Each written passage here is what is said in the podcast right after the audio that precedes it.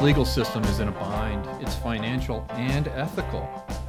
While 85% of adult criminal cases in Kansas require appointed counsel, there's a real lack of state funding. There's massive caseloads. There's high defense attorney turnover. And it all calls into question whether the state is meeting its constitutional requirement to provide for the defense of the poor. Heather Cessna, Executive Director of the Kansas State Board of Indigents' Defense, is with us on the Kansas Reflector podcast to explain why we all should care about the predicament. Welcome. Thank you for having me, Tim. Thanks for taking time. So to begin with, just please give us give us the nut.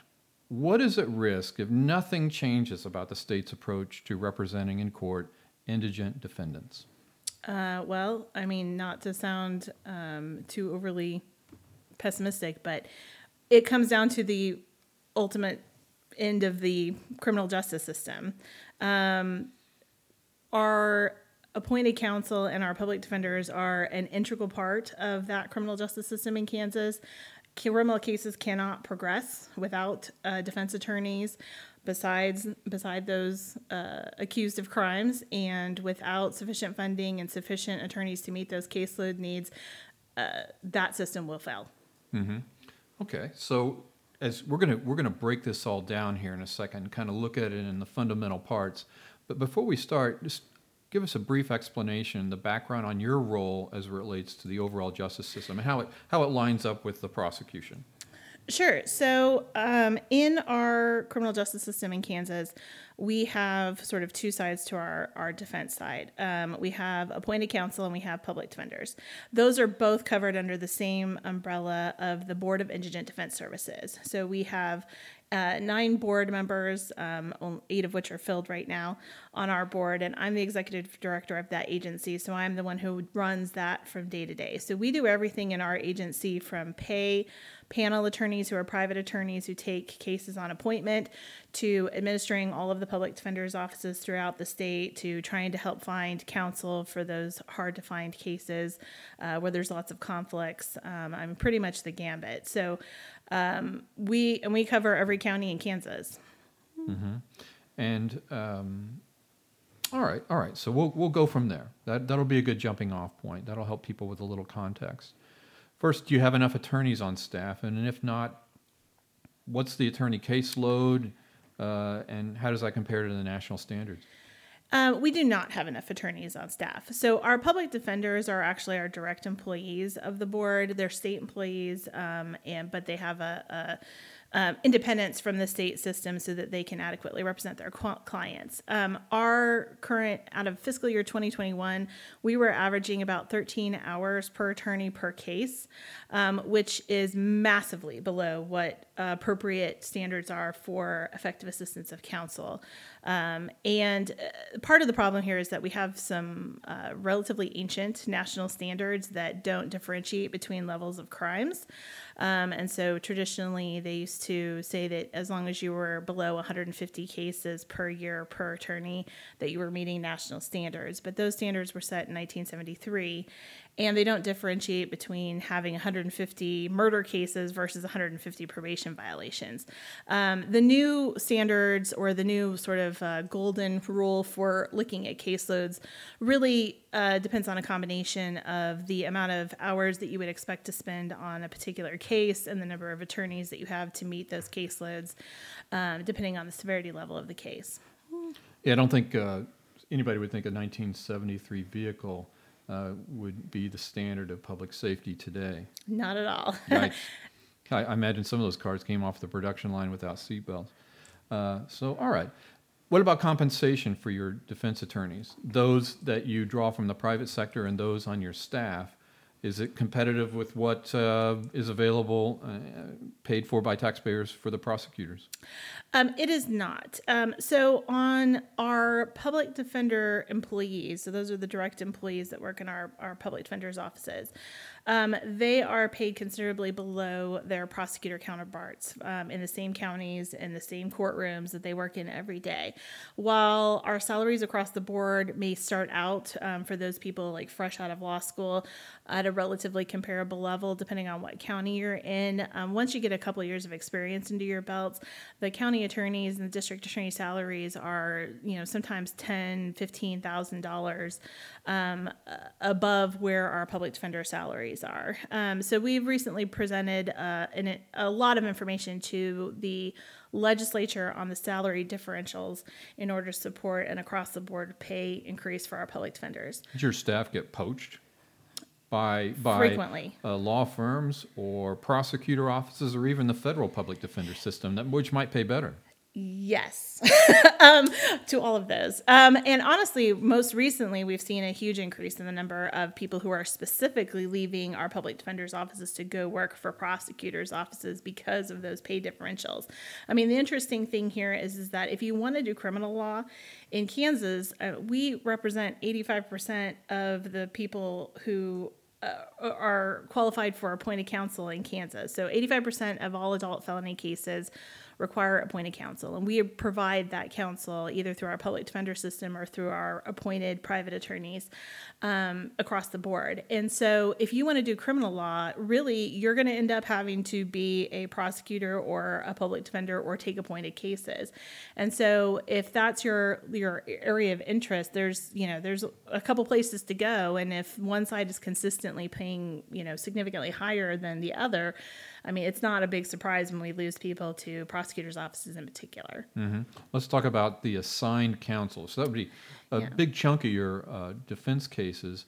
They're they're being handled by attorneys in towns all over the state that uh, are assigned cases uh, through your office, but through the court.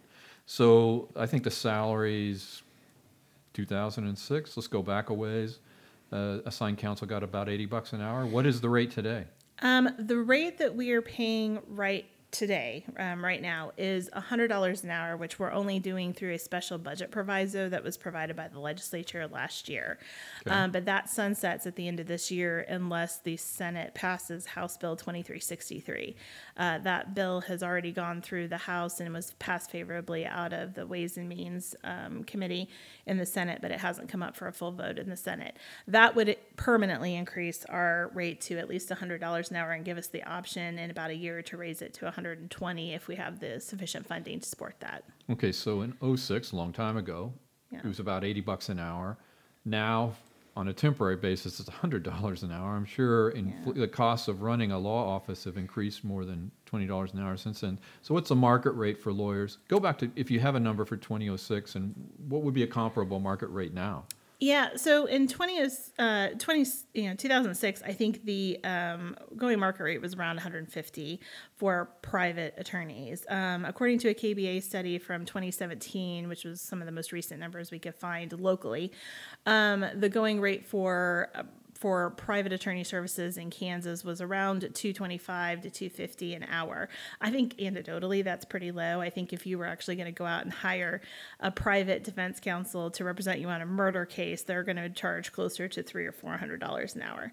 Um, But your defense counsel, uh, who in assigned cases is still going to make a hundred bucks. They're going to make a fraction uh, of of what a just a, an attorney in private practice who has a has a serious client might be paid three times that amount by that client. yes. But if you're going to go through the state system of getting an attorney, hundred bucks. Yes, and the thing that you have to realize too is, is that that hundred dollars isn't like profit that the attorney is making. That is paying for overhead. That's paying for support staff. That's literally keeping the lights on and paying for malpractice insurance. Hmm. So that that even goes less far than you think it does, and it doesn't sound like it goes that far at all. So, um, I mean, that's something to keep in mind as we're talking about this. I mean, uh, nobody is getting rich off of making, um, you know, off of representing these clients. A lot of the attorneys that we have on our panels um, who take this appointed work do so because they believe in the mission. They understand the importance of the Sixth Amendment requirement that you know that uh, attorneys be provided for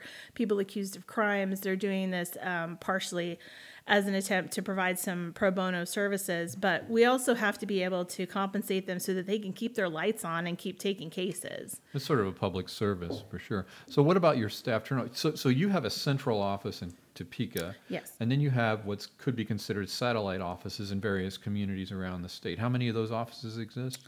Um, so we have 11 trial offices. Um, we have 17 offices total. So in Topeka, we actually have um, uh, an appellate office. We have multiple capital offices, both at the trial, the appeals, and the habeas level.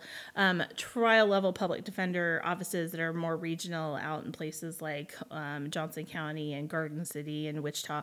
Um, Salina, Junction City. There, there's 11 of those.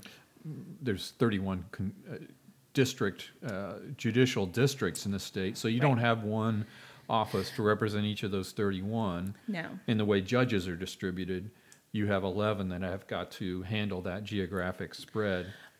Right. Well, and for the areas that we don't cover with our public defenders offices, we do have our panels. So, I mean, obviously there are some Panels. um, the panel attorneys, so uh, local private attorneys that sign up to accept appointments on cases. Okay. So we do have panels in all 31 jur- you know jurisdictions. Um, it's just that there are some jurisdictions that only have panels, and then there's jurisdictions that have both public defender's office and panel attorneys. All right, getting back to your staff, what's the annual turnover, do you figure? What's the recent history? What is it these days? Our um, annual turnover uh, in fiscal year 2021 was 12%, um, which that in and of itself um, is significant given the number of attorneys that we have leaving. Um, but the real problem is is that historically we've had such high turnover over the course of the last five years or so that the number of people that we have left in our public defender's offices who have a significant amount of experience in order to handle the high level cases has just decreased significantly. And part of that is turnover. I mean, a small portion of that turnover has been as, you know, some of our attorneys have retired or, or that sort of thing. But a lot of it has been, you know, attrition as a result of high caseloads and low pay. So you did a survey, I think. Yeah, um, in 2020, we started doing a, a agency-wide survey to help us sort of pinpoint. I mean, we knew um, intellectually where we thought the problems were, but we wanted to hear directly from our employees as to what they identified as the issues. And so we got a lot of great information out of that survey. What percentage of them said they weren't sure that they would remain in their current job in 10 years? Yeah, I mean, it was close to 81%. Um, and part of that was uh, the really just, you know, concerning part about that was that they, there was a large number of those uh, support staff and, and attorneys who said they were working in our agency because they believe in the mission, they believe in the work, and ultimately they were identifying either um, more so in 2020 the caseloads, and then this past year more so the the low pay as the reasons why they were considering leaving. So compensation, workload, those go hand in hand, I would think. Um, if you're going to work an extreme caseload, maybe higher, much higher compensation could balance that out. But it- when you have the problem on both ends of that, your retention is going to suffer.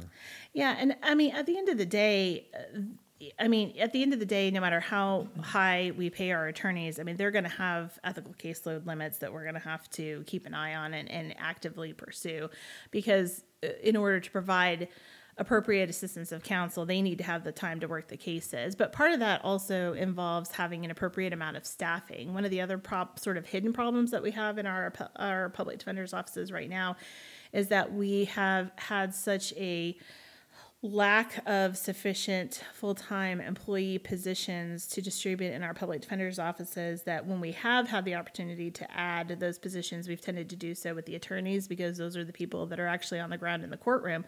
But what we also need is a significant number of support staff in order to work those cases. Investigators paralegals administrative support staff um, sometimes social workers and things like that that are absolutely essential to be able to provide uh, appropriate service to our clients. Has it ever reached the, the point in which any of these public defender offices have to decline additional cases? Um, Constantly, um, we have a, a large number of our public defenders offices right now are temporarily refusing cases, so they're still working the cases that they have. Um, but they can't continue to take new cases right now, either because of a combination of caseloads or turnover, um, either one or the other or both. Um, and so uh, during that time, then those those cases have to go somewhere. And this is this is kind of part of the problem that we've talked extensively with the legislature about when we're talking about our funding, is that when we don't have enough staff in our public defenders offices, and we have to refuse cases in order to maintain ethical caseloads, which we have the right to do in Kansas, unlike other places like Missouri where they don't have the right to refuse cases um, because our our uh, regulatory provisions provide us that authority. Um, those cases still have to go somewhere. And so they end up going to our assigned counsel panels. So those are the private mm. attorneys in any jurisdiction that have signed up on the appointments list. But those attorneys also have to maintain appropriate caseloads in order to ethically represent those clients. And so what happens is those panel attorneys get overloaded and then we're we're rushing around trying to find additional counsel to fill those those uh, you know to fill those case needs. And so uh, at this point because of our turnover issues and our caseload problems and lack of staffing in many of our public defenders' offices, and because of the then subsequent overload of our panel attorneys in many of those same jurisdictions, we're currently having to pay windshield time for attorneys to go from places like Kansas City out to Junction City in order to handle sufficient numbers of cases. We're asking people to from surrounding communities to help cover areas in Wichita, which is one of our largest jurisdictions with the most number of criminal cases, because we don't have enough panel attorneys in Wichita right now. Um, and that's partially because we've had issues keeping our public defenders' offices. And Wichita is actually a very interesting example because in Wichita we have a our largest public defender's office in the state. Um, we also have a conflicts public defender's office. We have a contractor who is on contract to take conflicts cases, and we have a panel of attorneys down there. And we've gone through our both of our public defenders' offices, our contractor, and our panel to the point where we have very few people left taking cases in Wichita right now. And that's a real problem because at some point, somewhere, somebody's going to end up in a courtroom without an attorney next to them. And at that point, either cases start getting dismissed or the state gets sued. Mm-hmm. Mm-hmm.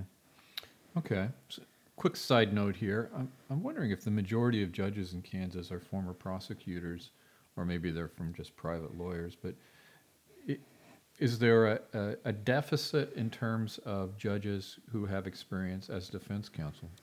Um, there is. There's a, a, relatively small number of, of judges throughout the state system and from trial level through the appellate level who have any significant experience taking cases um, from the defense criminal defense side. Um, the criminal um, the criminal side of cases takes up a huge amount of our of our judicial system. And the vast majority of judges uh, who come from that background tend to be prosecutors. Um, and I think there is a bias um, both you know in the public as well as as amongst the people making some of the decisions about who ends up in those seats um, about uh, defense attorneys in general and particularly public defenders um, taking those cases it's really hard for people to differentiate sometimes between the attorney and the client that they're representing. Right. For example, you've represented people in cases yes. as, as defense counsel. Yes. No doubt you've represented people that are very unseemly individuals accused of heinous crimes. But but why do you do that?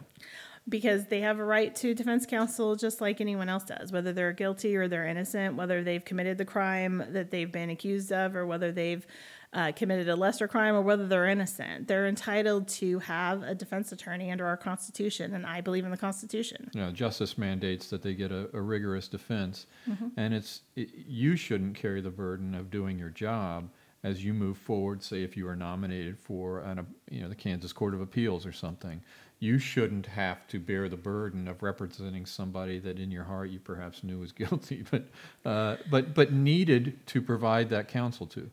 Yeah, and I mean, I think what that what that does is it discourages our young public defenders from staying in our system. I mean, it, you know, there's sort of this tacit understanding that if you have any desire to be a judge, um, as part of your you know future career moves that you pretty much have to leave the public defender system and either go be a district attorney somewhere, county attorney somewhere, or you've got to go into private practice and represent something other than appointed cases. And that's mm-hmm. unfortunate because we leave a lot we lose a lot of good talented people who may have future aspirations, but they, you know, but they're concerned about that sort of public defender tax that gets associated with them in their professional lives. You would expect the judicial branch to represent the breadth of legal skills that are out there.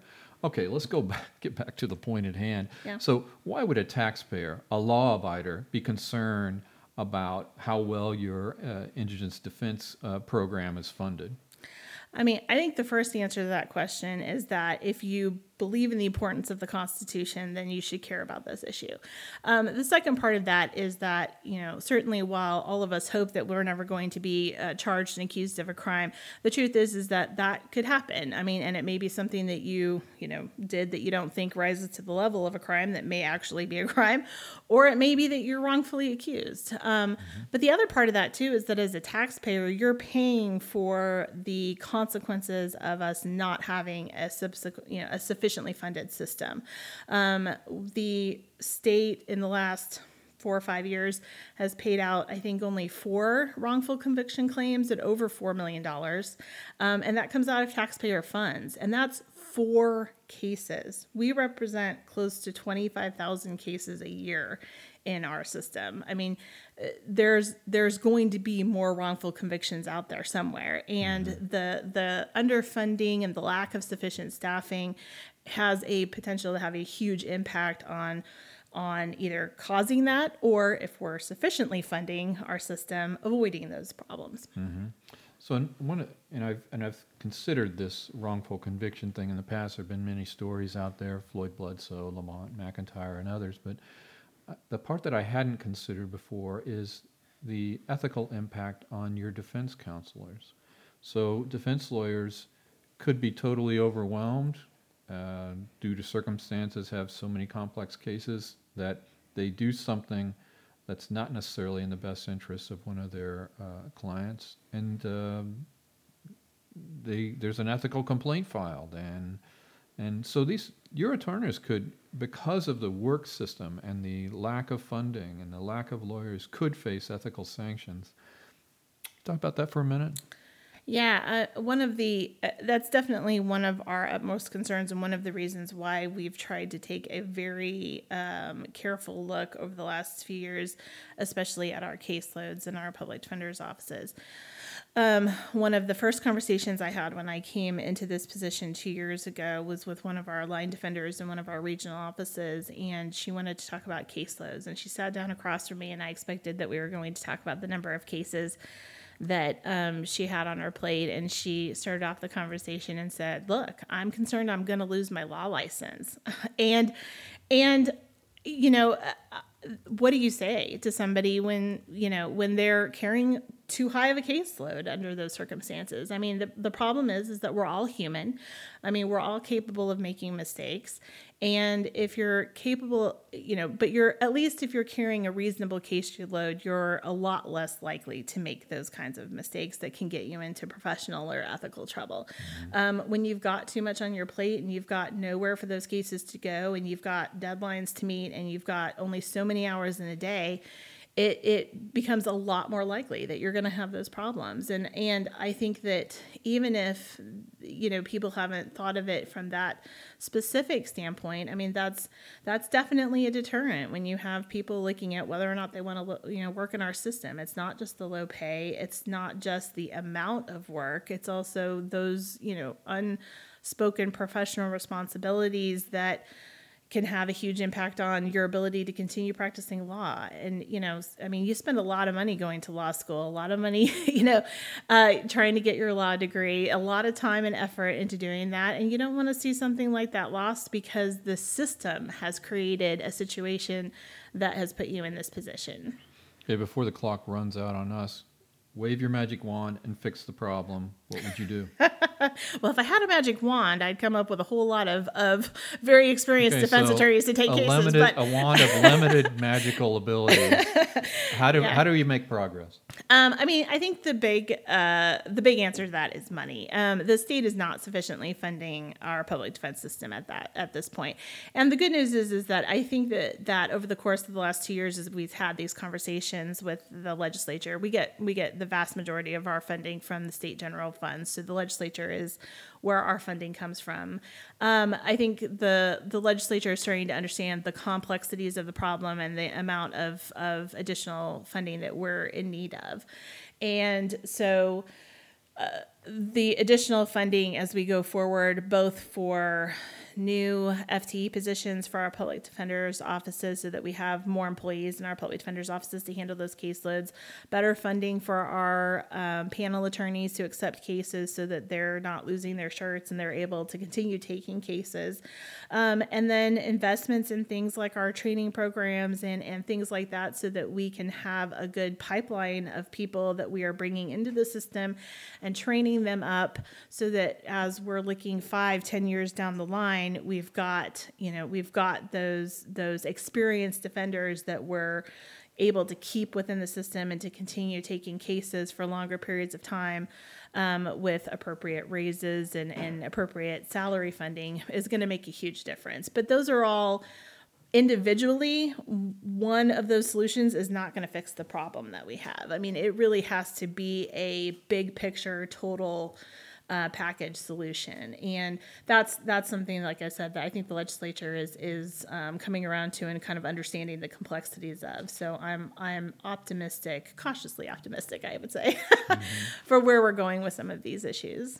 So you're looking for a comprehensive solution it could take years. It could take years to implement the, the changes that you would hope for yeah, for the system. It will take years.